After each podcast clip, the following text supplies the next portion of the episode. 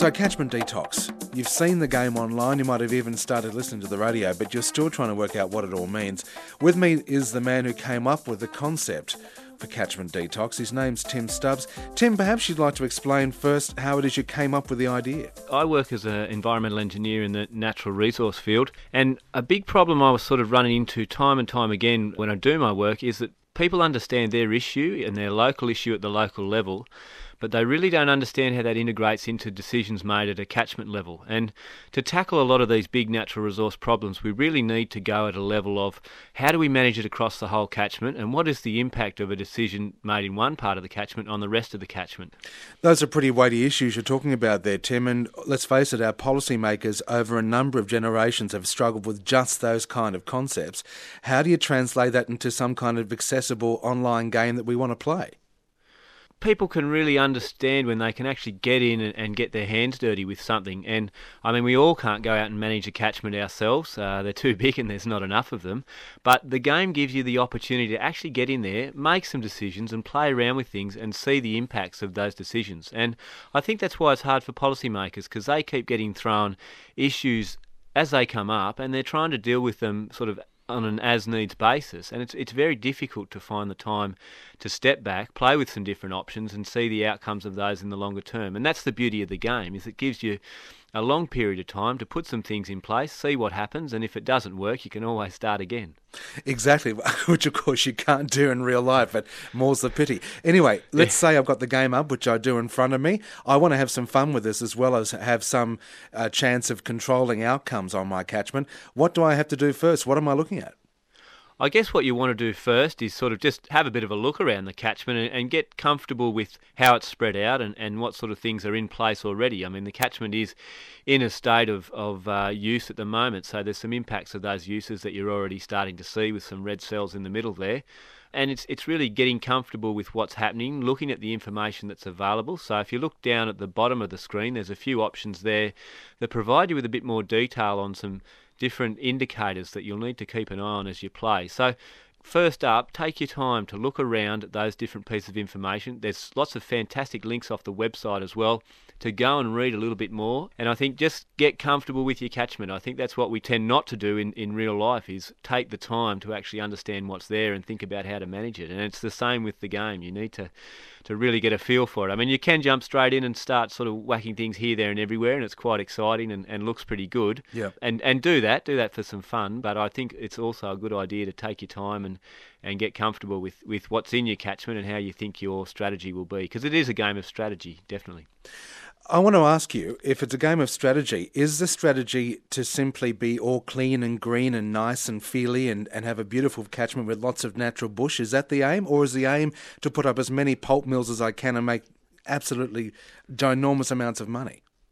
Every person will have their own view on what they want to see in our catchments, but the reality of it is, is, is we've got to somehow live in them uh, but we've also got to keep the environmental health, and it's a it's a real balancing act.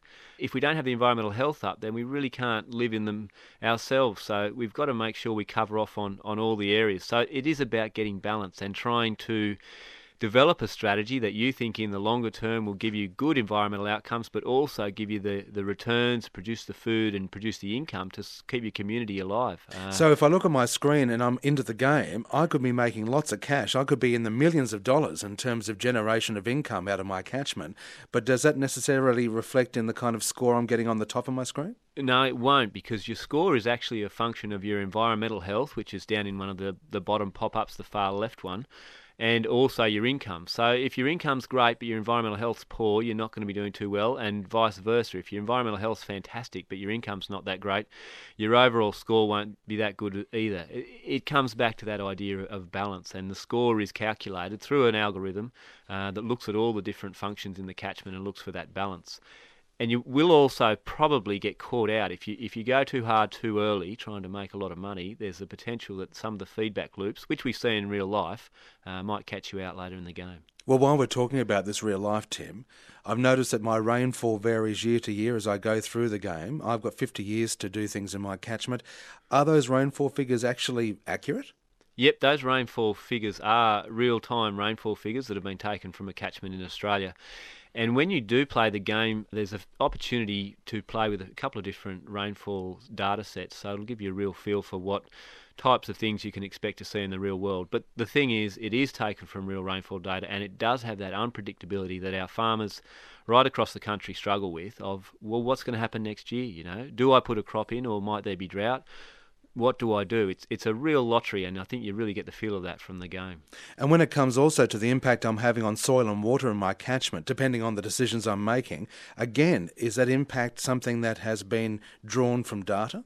All of the numbers in the game have been developed by myself and a team that, that pulled those numbers together, but more importantly, it's been to CSIRO, and a lot of their scientists have just cast an eye over it, and they, you know, they've said, look, they're, they're sort of reasonable assumptions in the game is there anything apart from the sheer joy of involvement to actually sign on?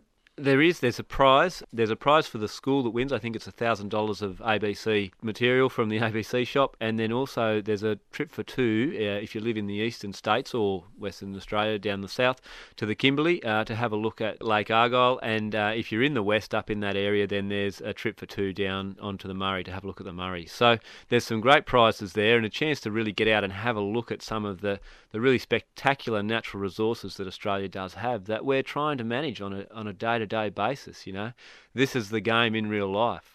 Tim, thank you very much. In the meantime, if you'd like to take a punt and even start playing with the game, it doesn't have to be your entry winning game, but just start playing with the landscape that is your catchment.